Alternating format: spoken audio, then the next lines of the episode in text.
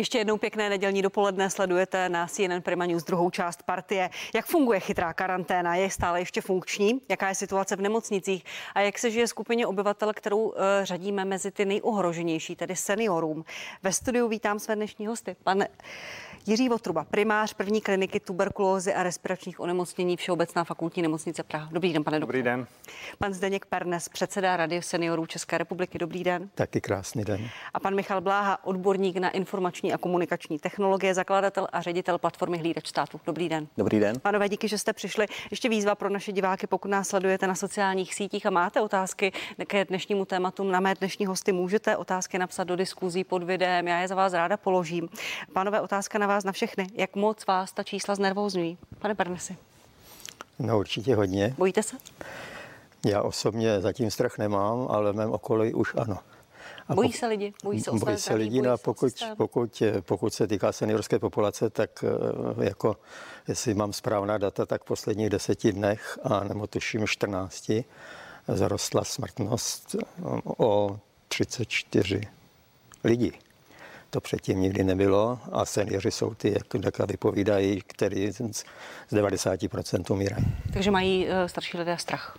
Starší lidé mají strach, starší lidé žijí ve stresech, staří lidé ale nechcou být izolováni, jsou součástí samozřejmě. Takže je to problém. Očekávají, co se stane. Co očekávají? Co očekávají od státu? Vzhledem eh, k celé té situaci i vzhledem k ochraně jejich osob? No, my jako Rada seniorů České republiky potřebujeme, vyžadujeme nejenom od státu, ale od, od veškeré teda jak státní veřejné zprávy, eh, jak si společenskou ochranu seniorské populace jako rizikové skupiny. To znamená? Dostali jste roušky, respektive měli byste je dostat? To znamená, my jsme, my jsme kladně hodnotili tu první volbu a jaksi přísná účinná opatření vlády Současně jsme upozornili, že teda se obáváme teda z nějakého nepřiměřeného rozvolnění těch přísných opatření, což se bohužel stalo. A čeští lidé si neodpustili eh, jaksi rekreace v těch ohrožených destinacích a, a tak dále, a tak dále. A teď sklizíme plody. Pane primáře Votrubo. Vy se bojíte? Jak čtete ta nakažená čísla? Eh, ta čísla nakažených, promiňte.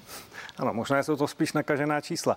No, já zatím nemám zvláštní důvod ke strachu nebo k znepokojení, protože eh, pokud můžu reagovat tu smrtnost, tak já to takhle nečtu, ta čísla. Eh, za eh, poslední čtyři měsíce tam dochází k nepatrné variabilitě, kdy v tom posledním týdnu jednou snad bylo devět úmrtí, ale tam není jasné, jestli s covidem nebo na covid.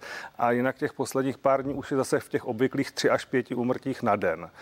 Um, takže to snad k té statistice, které jinak nerozumím a přenesem se omlouvám, pokud bych snad říkal něco statisticky špatně.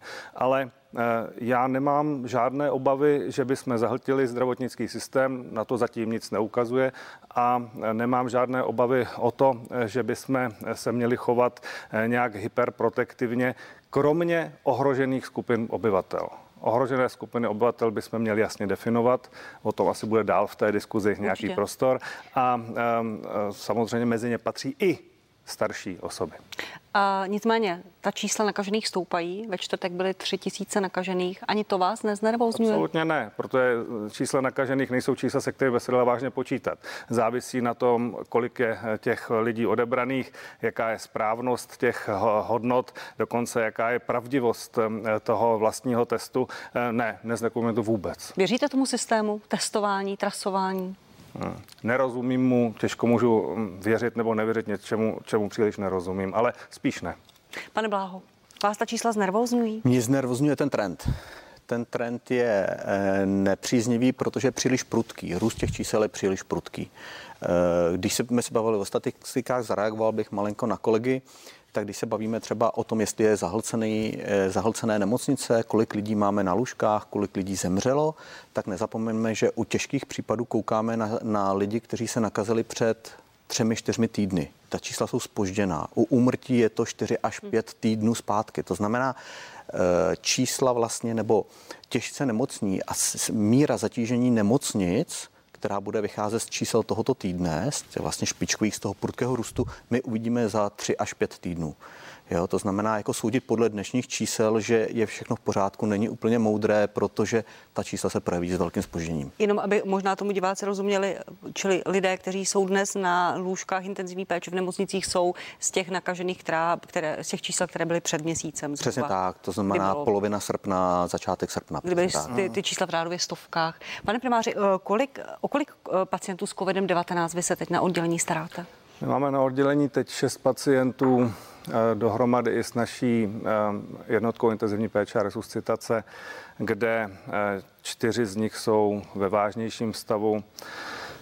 Naše kapacity jsou, dejme tomu, šestinásobné.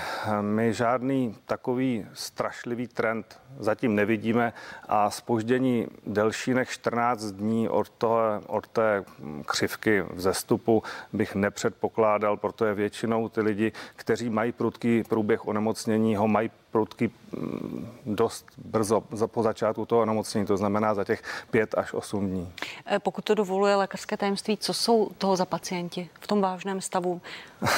Eh, náš jeden doktor z Ára říká, že děláme akutní obezitologii.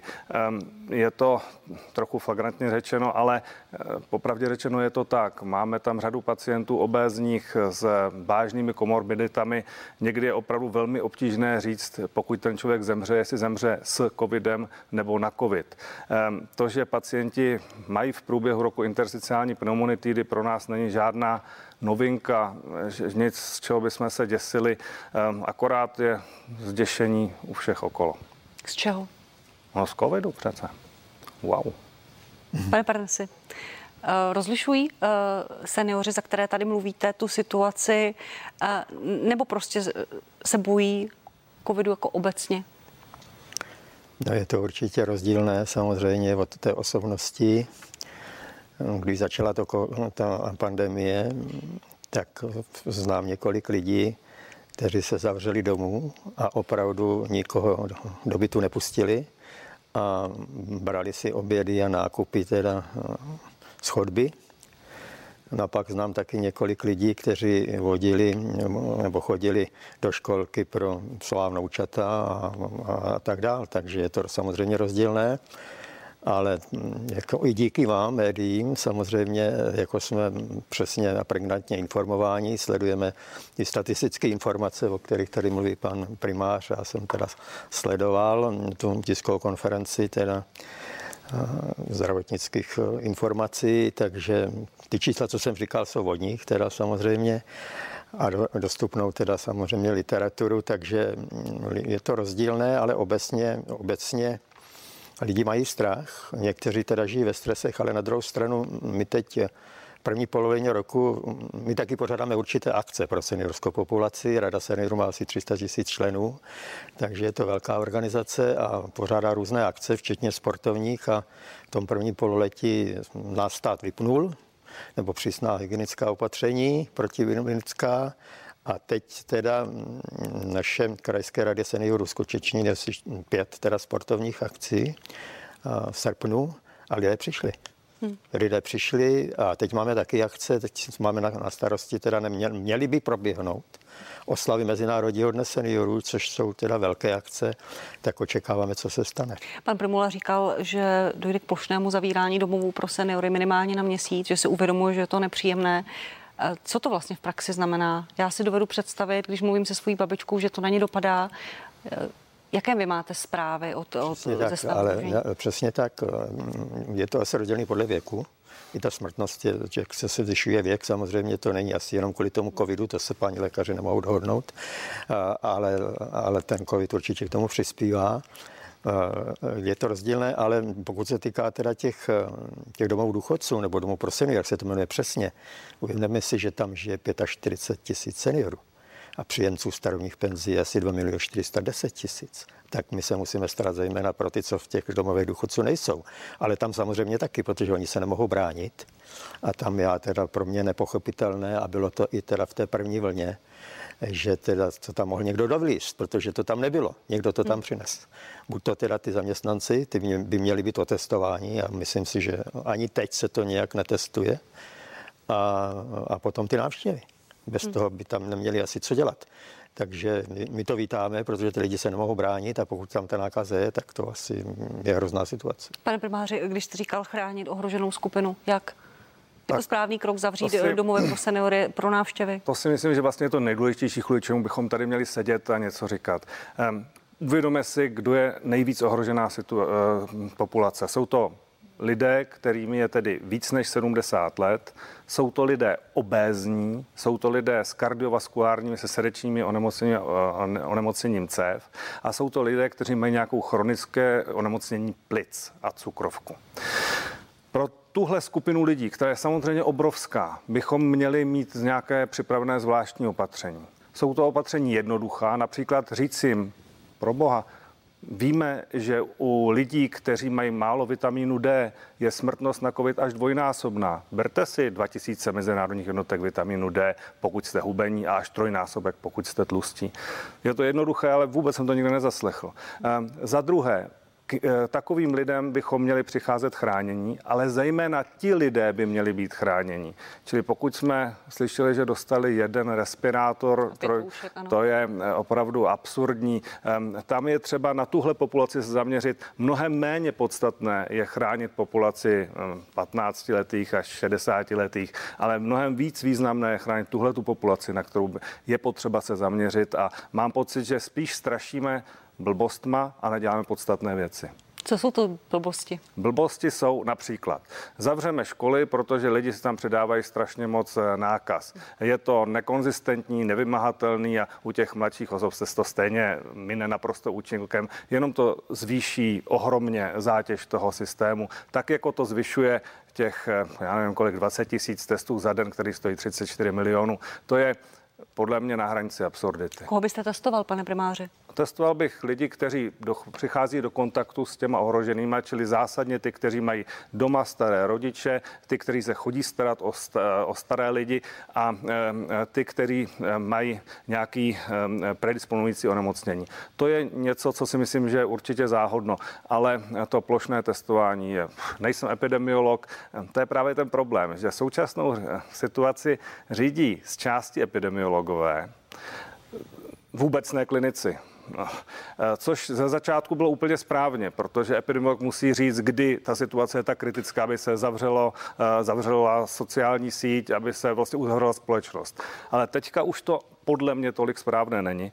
A pak to řídí různý histrioni a e, lidi, kteří se pouze chtějí zviditelnit. A těch je bohužel čím dál tím víc. Pane Blaho, já vás na to za chvíli nechám zareagovat. Jenom pane Parnese k těm rouškám, pět roušek a jeden respirátor, které tento týden distribuovala Česká pošta. Jaké jsou na to reakce od seniorů? V médiích se samozřejmě objevily ty, ty zprávy o tom, že někteří seniori je posílali Andrej Babišovi zpátky. Jiří Ovčáček řekl, posílejte nám to nahrad, dáme to potřebným. Je to v menšině nebo to přijali spíš kladně? Omlouvám se, nevím na to odpovědět, protože to bylo v pátek. Takže když jsem se připravoval na dnešní besedu k vám, tak jsem taky akorát prošel několik těch serverů, takže mám tyhle informace. Určitě Rada seniorů dostane informace, protože se s těma... A vy jste to kvitoval? No, dostal jsem je teda opravdu v pátek večer, když jsem, když jsem přijel domů teda po jedné akci, tak jsem je tam měl. A no jinak já jsem si teda hm, ty respirátory teda koupil. A musím říct, že jsem za jeden zaplatil stovku. Stovku. A mám štěstí v tom, že bydlím v Praze v nájemním bytě manželkou, takže jsme dva. A určitě si dovedete představit osamocenou seniorku, která má 12 tisíc eh, penzi a po zaplacení všech teda výdajů na, na bydlení a při i využití těch sociálních dávek je sbírat 100 korun na den tak ona si nemůže ten respirátor koupit. Tak ona ho samozřejmě určitě ocení.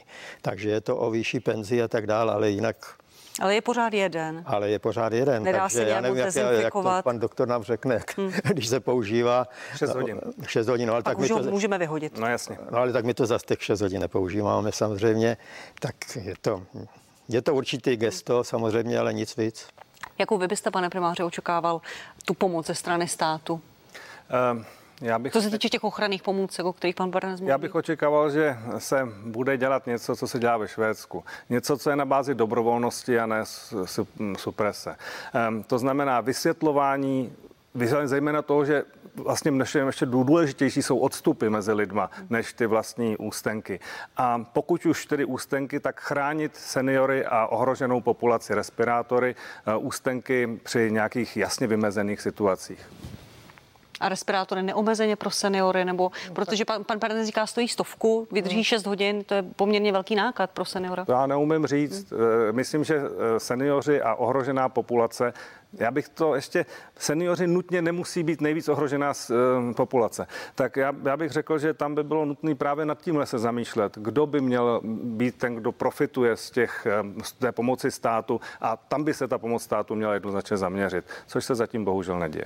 Pane Bláho, eh, jak ten systém funguje? Co se týče testování, pan primář říkal, že by testoval jenom někoho, ty testovací kapacity nestíhají, je spousta samopláců, kteří k tomu nemají žádný indikaci ani žádný konkrétní důvod. Je to v pořádku? Já bych se asi netvrdil, že se nechává testovat spousta lidí, kteří k tomu nemají důvod, ani nemají indikaci a že jsou samopláci, protože není nic příjemného nechat si dělat ten výtěr a současně za to zaplatit 1700 až 6000 korun. To zná to, málo kdo bude do, tuhle tu věc to ale známe případy, že prostě chtějí lidé vědět, jestli nejsou, ale nejsou jo, pozitivní, ale, nejsou negativní. Jasně, ale často to potřebují kvůli svém, své práci, kvůli cestování do zahraničí. E, nemyslím si, že by to chtěli, nebo nezná, nejsou známa žádná čísla o tom, abychom tvrdili, že je to, že je to jakoby velká část populace, která se nechá otestovat jenom proto, aby věděla. Ten problém je, ten problém vlastně, on na to částečně pan primář narazil, je dvojí. E, Nej, nejlevnější způsob, jak ochránit vlastně populaci a ekonomiku, protože to jsou dvě spojené věci, jsou dělat věci preventivně a snažit se eh, zajistit, aby nebyl prudký nárůst, tak jak je teďka. A to, to, se, dá, to se dělá dvěma způsoby. Jsou dva základní principy. Jeden princip je RRR, to znamená uh, ústenky jako roušky, rozestupy a mytí rukou. To je to, co může dělat člověk individuálně. A potom ze strany státu je druhý princip, a tomu se říká TTI, a to je vlastně trasovat, testovat, izolovat. A pokud oba tyhle ty systémy budou dobře fungovat, tak vlastně celý ten problém postihne dramaticky menší množství lidí, nebudou, nebude to vlastně taková mánie, tak jak velmi často lékaři říkají, že to je zbytečně, zbytečně se e, jakoby o tom příliš mluví, je to nafuknutá bublina a podobně.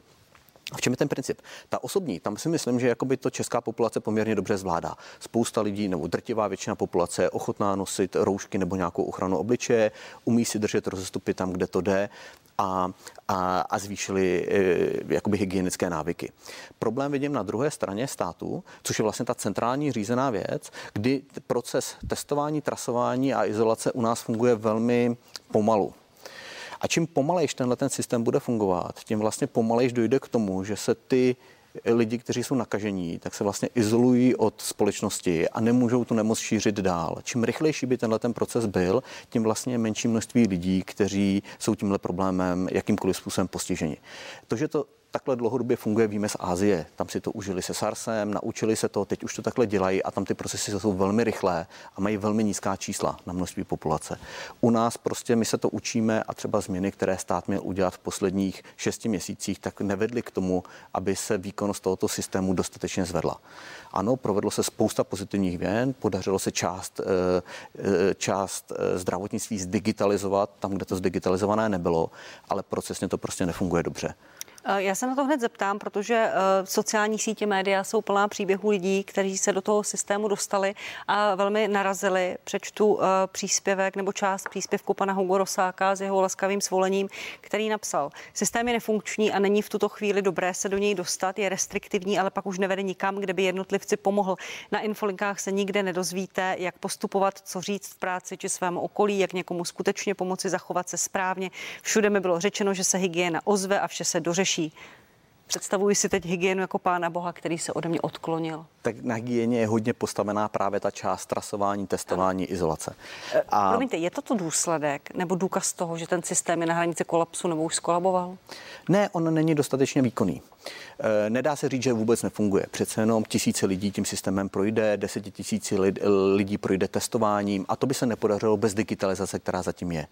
Ale zejména eh, část trasování neboli obovolávání jak nakažených, tak jejich kontaktů ze strany hygieny je e, rozhodně nestíhá. Pracují tak na 20-30% kapacity, která je potřeba. Když dám konkrétní čísla, například v úterý bylo 1675 nakažených a my víme ze statistik i dlouhodobějších, že jeden nakažený vygeneruje 4,5 eh, kontaktů, které je potřeba obvolat. To znamená, že v úterý bylo potřeba obvolat 9 tisíc osob. V úterý a ve středu. Ve středu bylo potřeba eh, obvolat 11 tisíc osob. Ve čtvrtek, to byly rekordních ty 3 tisíce, bylo potřeba obvolat kolem 17 tisíc osob. Podle oficiálních vyjádření například pana Zurily, hygiena zvládne za den obvolat 7 tisíc případů. To znamená, jenom za tyto 3-4 dny máme řádově 15 tisíc kontaktů, kterým nikdo nevolal, protože se to prostě nedalo stihnout. A jak, jak to potom jako si představit? Ti lidé, kterým, kterým nikdo nezavolal, tak prostě pobíhají po venku a ta nákazu eh, šíří dál? Nebo, to je, to je nebo velmi se to můžeme domnívat, nebo sází? Ty, ty lidé jsou... Já jsem, já, jsem sám, já jsem sám se potkal s paní Rážovou na tiskové konferenci, takže jsem si prošel tím kolečkem, jakoby jít na test, zvážit, jestli musím do karantény no. nebo ne. A e, to je, to je druhá část toho problému. To, co jsem teďka popsal, to je vlastně ten úplný základ. Ten, když by fungoval rychle, tak je prima. A na to navazují další části. A jedna z těch částí je třeba komunikace. Aby všechny hygieny komunikovaly stejným způsobem. Dneska po sedmi měsících a po šesti měsících, co se o tom e, bavíme od dubna, tak hygieny nemají jednotný postup, jednotný postup, jak komunikovat jednotlivé věci. Takže každá hygiena vám řekne něco jiného. Každý člověk vám řekne něco jiného. Říká se tomu call script, nemají hmm. jasný call script. E, to znamená, že člověk, který se dostane do tohohle soukolí, tak vlastně neví, co má dělat, protože dostává rozdílné informace. A problém pro ty lidi velmi často je, že oni vlastně nejsou v karanténě, takže nejsou na nemocenské a teď nevím, mohu jít do práce, nemohu jít do práce, ale já ty peníze potřebuju. Když nepůjdu do práce, musím si vzít dovolenou, nemám tolik dovolené. Je to, je to věc, která jde jako do praktických eh, Proto se ptám, skolaboval už ten systém? Já bych neřekl, že skolaboval. Kdyby skolaboval, tak spadne, tak, jako to, tak se to přestane dělat, tak je tam nula. On neskolabuje, on jenom zoufalým způsobem nestíhá. A to, že ten systém nestíhá, a to je to na tom nejsmutnější, je věc, ke které jsme dostali dvě varování. První varování bylo vlastně v březnu, nebo nulté varování bylo v březnu, to bylo jasné, nikdo nevěděl, co je a prostě obrovský nástup na systém, který na hygieny, které absolutně nebyly připraveny. Ale od dubna do června se řešilo, jakým způsobem vlastně tento systém zprovoznit a naškálovat tak, aby zvládnul velké množství lidí. To se nestalo. Hygieny to odmítali, probíhala nějaká digitalizace, ale procesně lidi vlastně se s tím nedokázali příliš jakoby stotožnit. A první varování jsme dostali, první varování jsme dostali na Ostravsku, to byla Karviná, koncem června, možná si pamatujete. A pokud se pozorně kouknete do těch čísel, tak bylo vidět, že ten obrovský nárůst lidí, který tam byl rychlý, tak byl proto, že hygiena nestíhala trasovat a testovat. Takže to bylo první varování, když někde vznikne nějaký větší nárůst, ten systém na to není připraven. Tam podle vás měl už stát zasáhnout a posílit hygieny, posílat call centra? Ne, to mělo být, no, to měl, to měl dělat od dubna hmm. a nedělal, ale ten tom červnu to bylo první varování. Tak, jak to děláte, tak to nestačí. Jo? A říct, ano, musíme to dělat ještě lépe. Druhé varování bylo Techtle Mechtle, takové to proslavené v Praze, ten klub, kde zase trasování lidí, kteří byli v Techtle Mechtle, trvalo dlouhé dny, místo toho, aby trvalo třeba 24 hodin, maximálně 48 hodin. A e, taky bylo vidět, že prostě ten systém na tohle není připraven na takový nárok. No a vlastně červené srpen byl relativní klid, všichni se ukolébali, a v září se ukázalo, že ten systém je jakoby stejně špatně naškálován, jako byl například v červnu. Přestože stát měl dvě varování, ministr i premiér měli dvě varování, že to není v pořádku, nestalo se nic. Já jsem tady tu otázku kladla profesorovi Primulovi eh, před zhruba hodinou. A kdo je podle vás na vině to, že jsme na cestě toho rychlého nárůstu, zavřeli se před námi evropské země, jsme s premianta takovým propadlíkem Evropy, máme obrovská čísla, rostou počty nakažených, uh, hospitalizovaných? Ten, te, těch vyníků je celá řada. Když se třeba zeptáte, kdo řídí eh, chytrou karanténu, tak nedostanete úplně jednoznačnou odpověď, ale řekněme si vlastně, jak, je to, jak, jak se to dozvídáme my jako veřejnost. Premiér Babiš 15. 18. července řekl, zakládám radu vlády pro zdravotní rizika, která bude, vla, eh, která bude řídit chytrou karanténu. A premiér Babiš si vzal za úkol, ano, já to budu řídit a jeho pravomoce v rámci té rady jsou bezprecedentní. Není to obvyklé. Takže máme tu jedno jméno, pan premiér Babiš. Místo předsedové jsou Adam Vojtěch a Jan Hamáček, kteří se účastní každý týden jednání této rady a o všech těch problémech jsou průběžně od července informováni. Žádný pokrok. Lubomír Metnar, minister e, obrany, Roman Primula, Vladimír Zurila, Jiří Běhounek, David Šmehlík, což je šéf VZP. Tohle jsou lidé, které všechny ty informace mají. A pokud je nemají, tak k ním měli mít přístup a neanalyzovali je. Všichni tyto lidé dostávali tyto informace. Pod nimi samozřejmě je něco, čemu se říká integrovaný centrální řídící tým, což už ta výkonná služka kde část těch lidí z té rady je v tom výkonem týmu. To znamená, tohle jsou lidi, kterých se musíme ptát, když jste věděli, že většina hygien není připojená do call centra a nedokáže takhle rychle varovat, proč jste k tomu nedonutili. Je potřeba se ptát ministra Vojtěcha, který od dubna ví, že není schopen řídit KHS kvůli legislativě, protože ona jim dává poměrně velkou nezávislost. Proč nenavrhl změnu zákona? Proč nenavrhl jakoukoliv změnu zákona? Měl na to dva a půl měsíce nouzového stavu, kdy ten zákon mohl být schválen za, dva, za dvě hodiny pak na to měl čtyři měsíce normálního stavu a nestalo se nic. Proč kroky, které činí vůči hygienám v posledních dnech, činí až v posledních dnech a nečinili v červnu? Já nevím, já, jsem, já ty otázky Proč? samozřejmě položím. Já vím. Ministr Vojtěch tady on bude hostem je, příští týden, Jan on, Hamáček, on na ně nechce odpovídat. zrušil. A nejhorší věc je, a to já vám řeknu, a to souvisí trošku s tím, co říkal pan, pan primář, nepřímo, ten problém dneska je, že my nemůžeme důvěřovat vládě, protože vláda nám neříká pravdivé informace. Vláda nám říká polopravdy, které se jim hodí a říká nám čísla, která se jim hodí. Zejména premiéry tímto prosluví.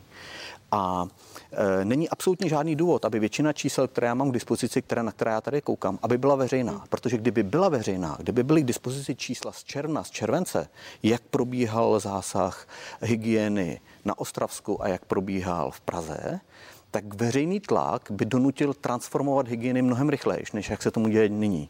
Hygieny by si o hardware, který jim chybí, řekli už v červenci a nikoli v 10. září, což je úplně skandální a tak dále a tak dále. V tuto chvíli já vám poděkuju. Za malou chvíli budeme zpátky, čeká nás krátká komerční přestávka, sledujete nedělní party.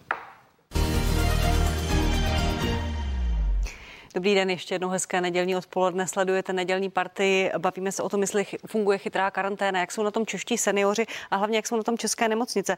Pane primáře Votrubo, jsou tady otázky od diváků. Nebylo by jednodušší ochránit ohrožené skupiny a ostatní nechat promořit? Pan Roman Kotel ptá se. Je to častá otázka toho promořování, byť je to takové hrozné slovo.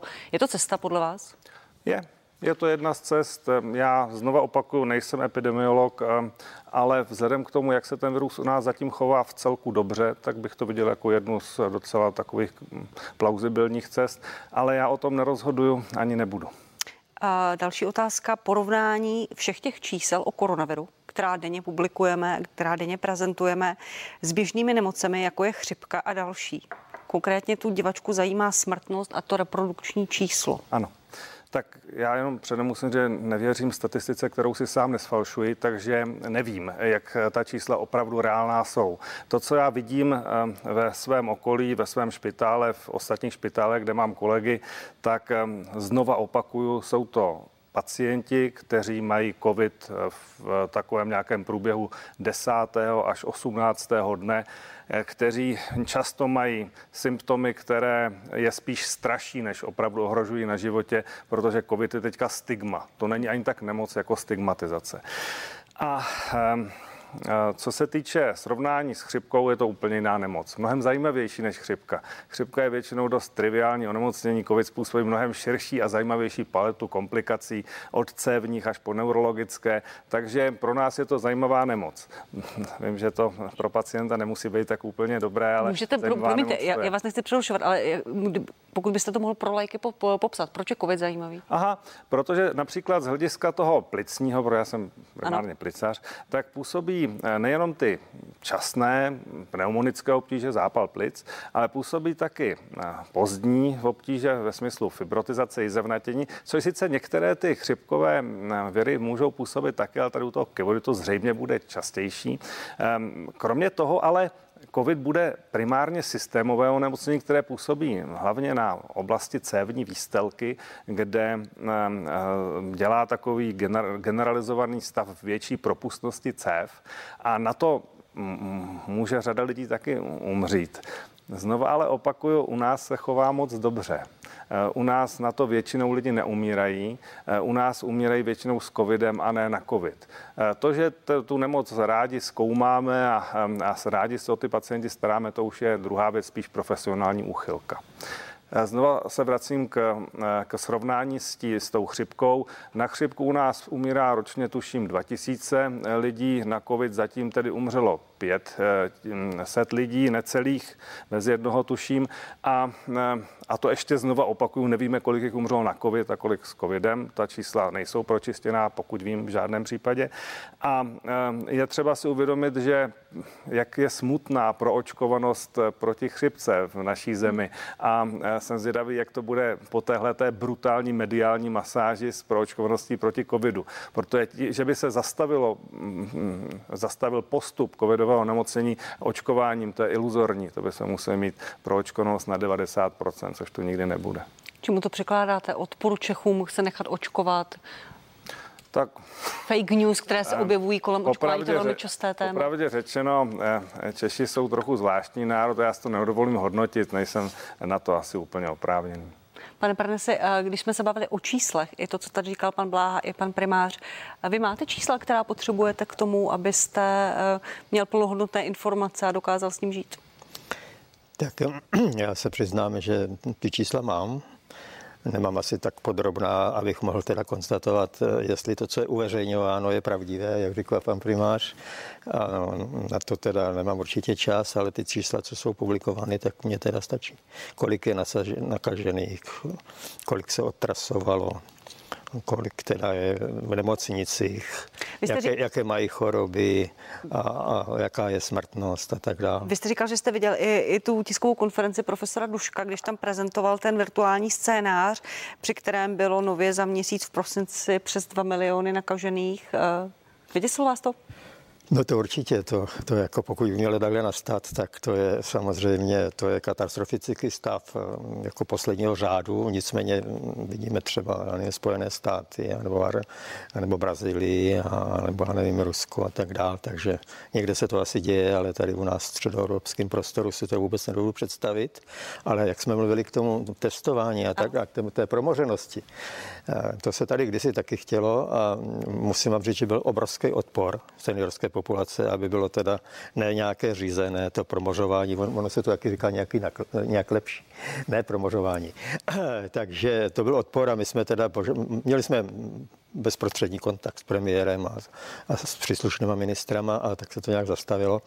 Ale to promožování, já teda k panu kolegovi, jako k těm číslům, nevím, jestli mám správný teda postřeh, ale třeba například 2000 Eh, těch eh, nemocných bylo, bylo tuším ve čtvrtek, ve čtvrtek, nějak kolem, kolem dvou. čtvrtek bylo 3120. To bylo tak to předtím, tak, číslo, tak předtím, anebo po předtím, to bylo ve středu. 2000. 2000. 2000 a to bylo 10% eh, z těch testovaných, nebo jak to bylo, 10%. Hmm.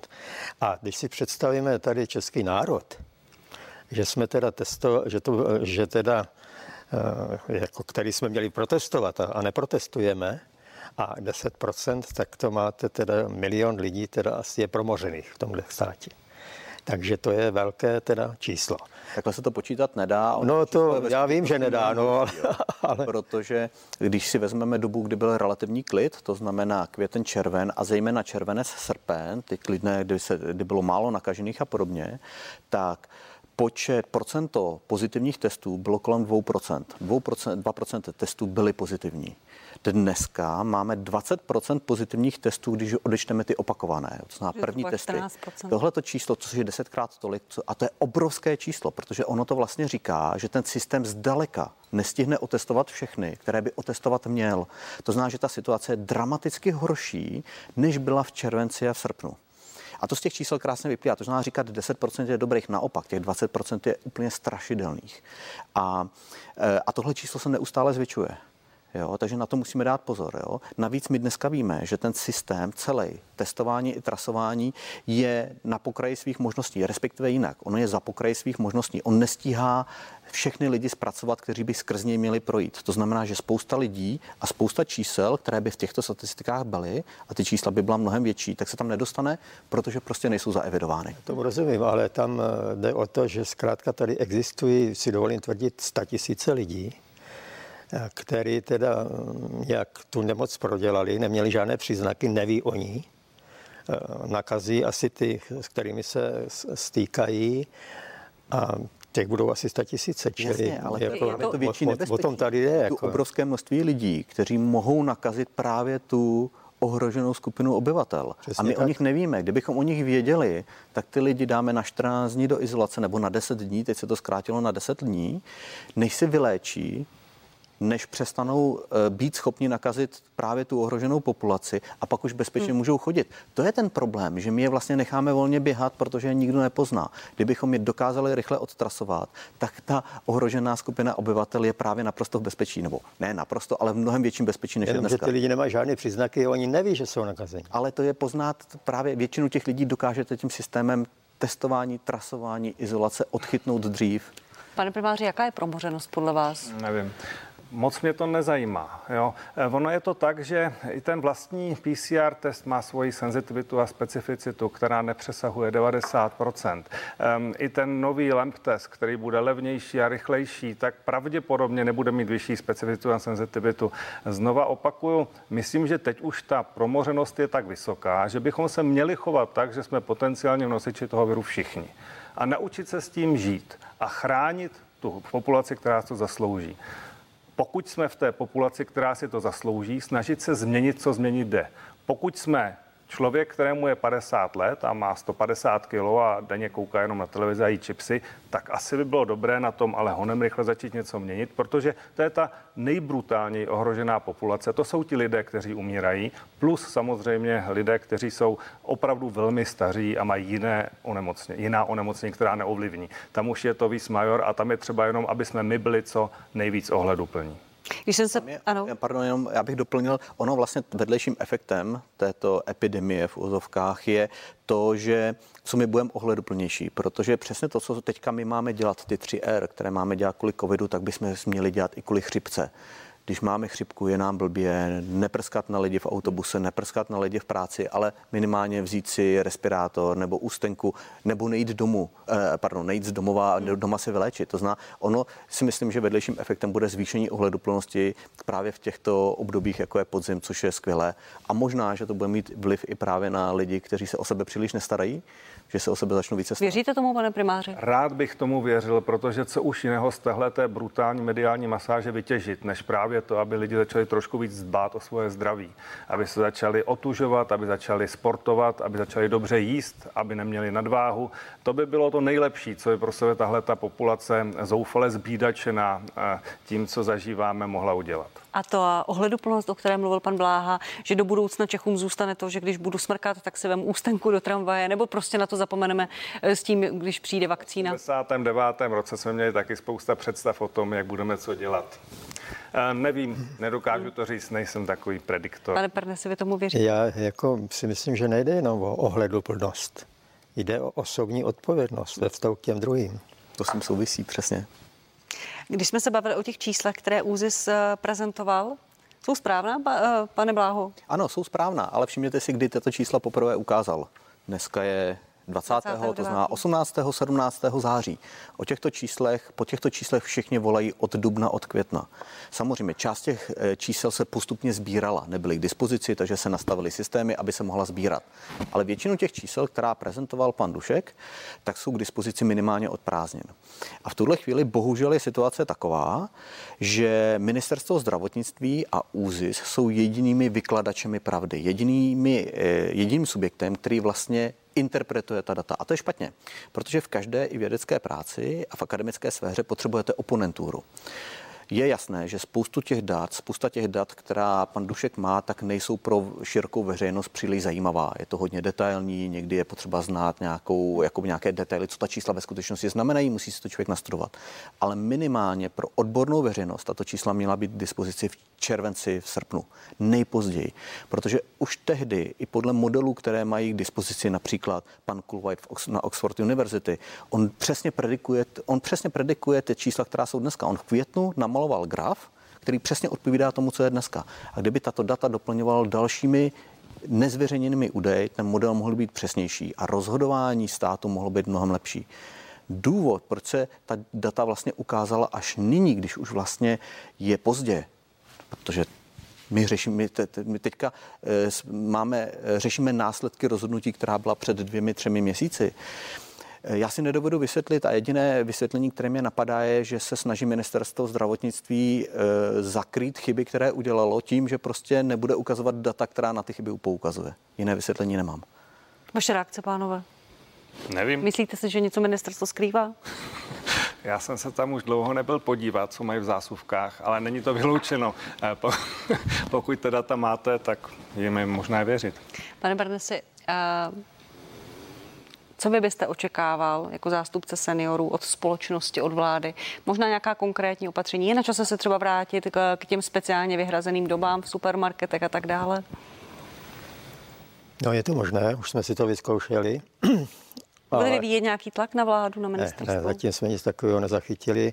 A pokud bych měl teda hodnotit osobní zkušenosti, tak já myslím, že to zatím je předčasné.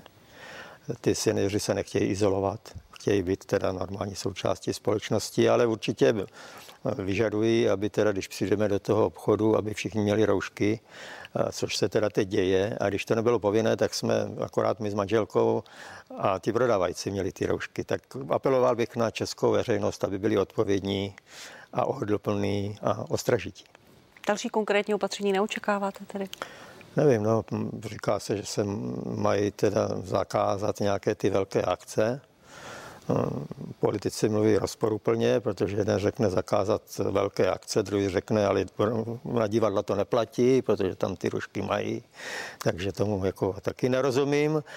My, když my máme teda taky velké akce, tak doufám, že nám to nezakážou, protože to stálo spousty úsilí a oslavy dne seniory jsou jedný a to 1. října ale zase naši lidé všichni mají ty roušky.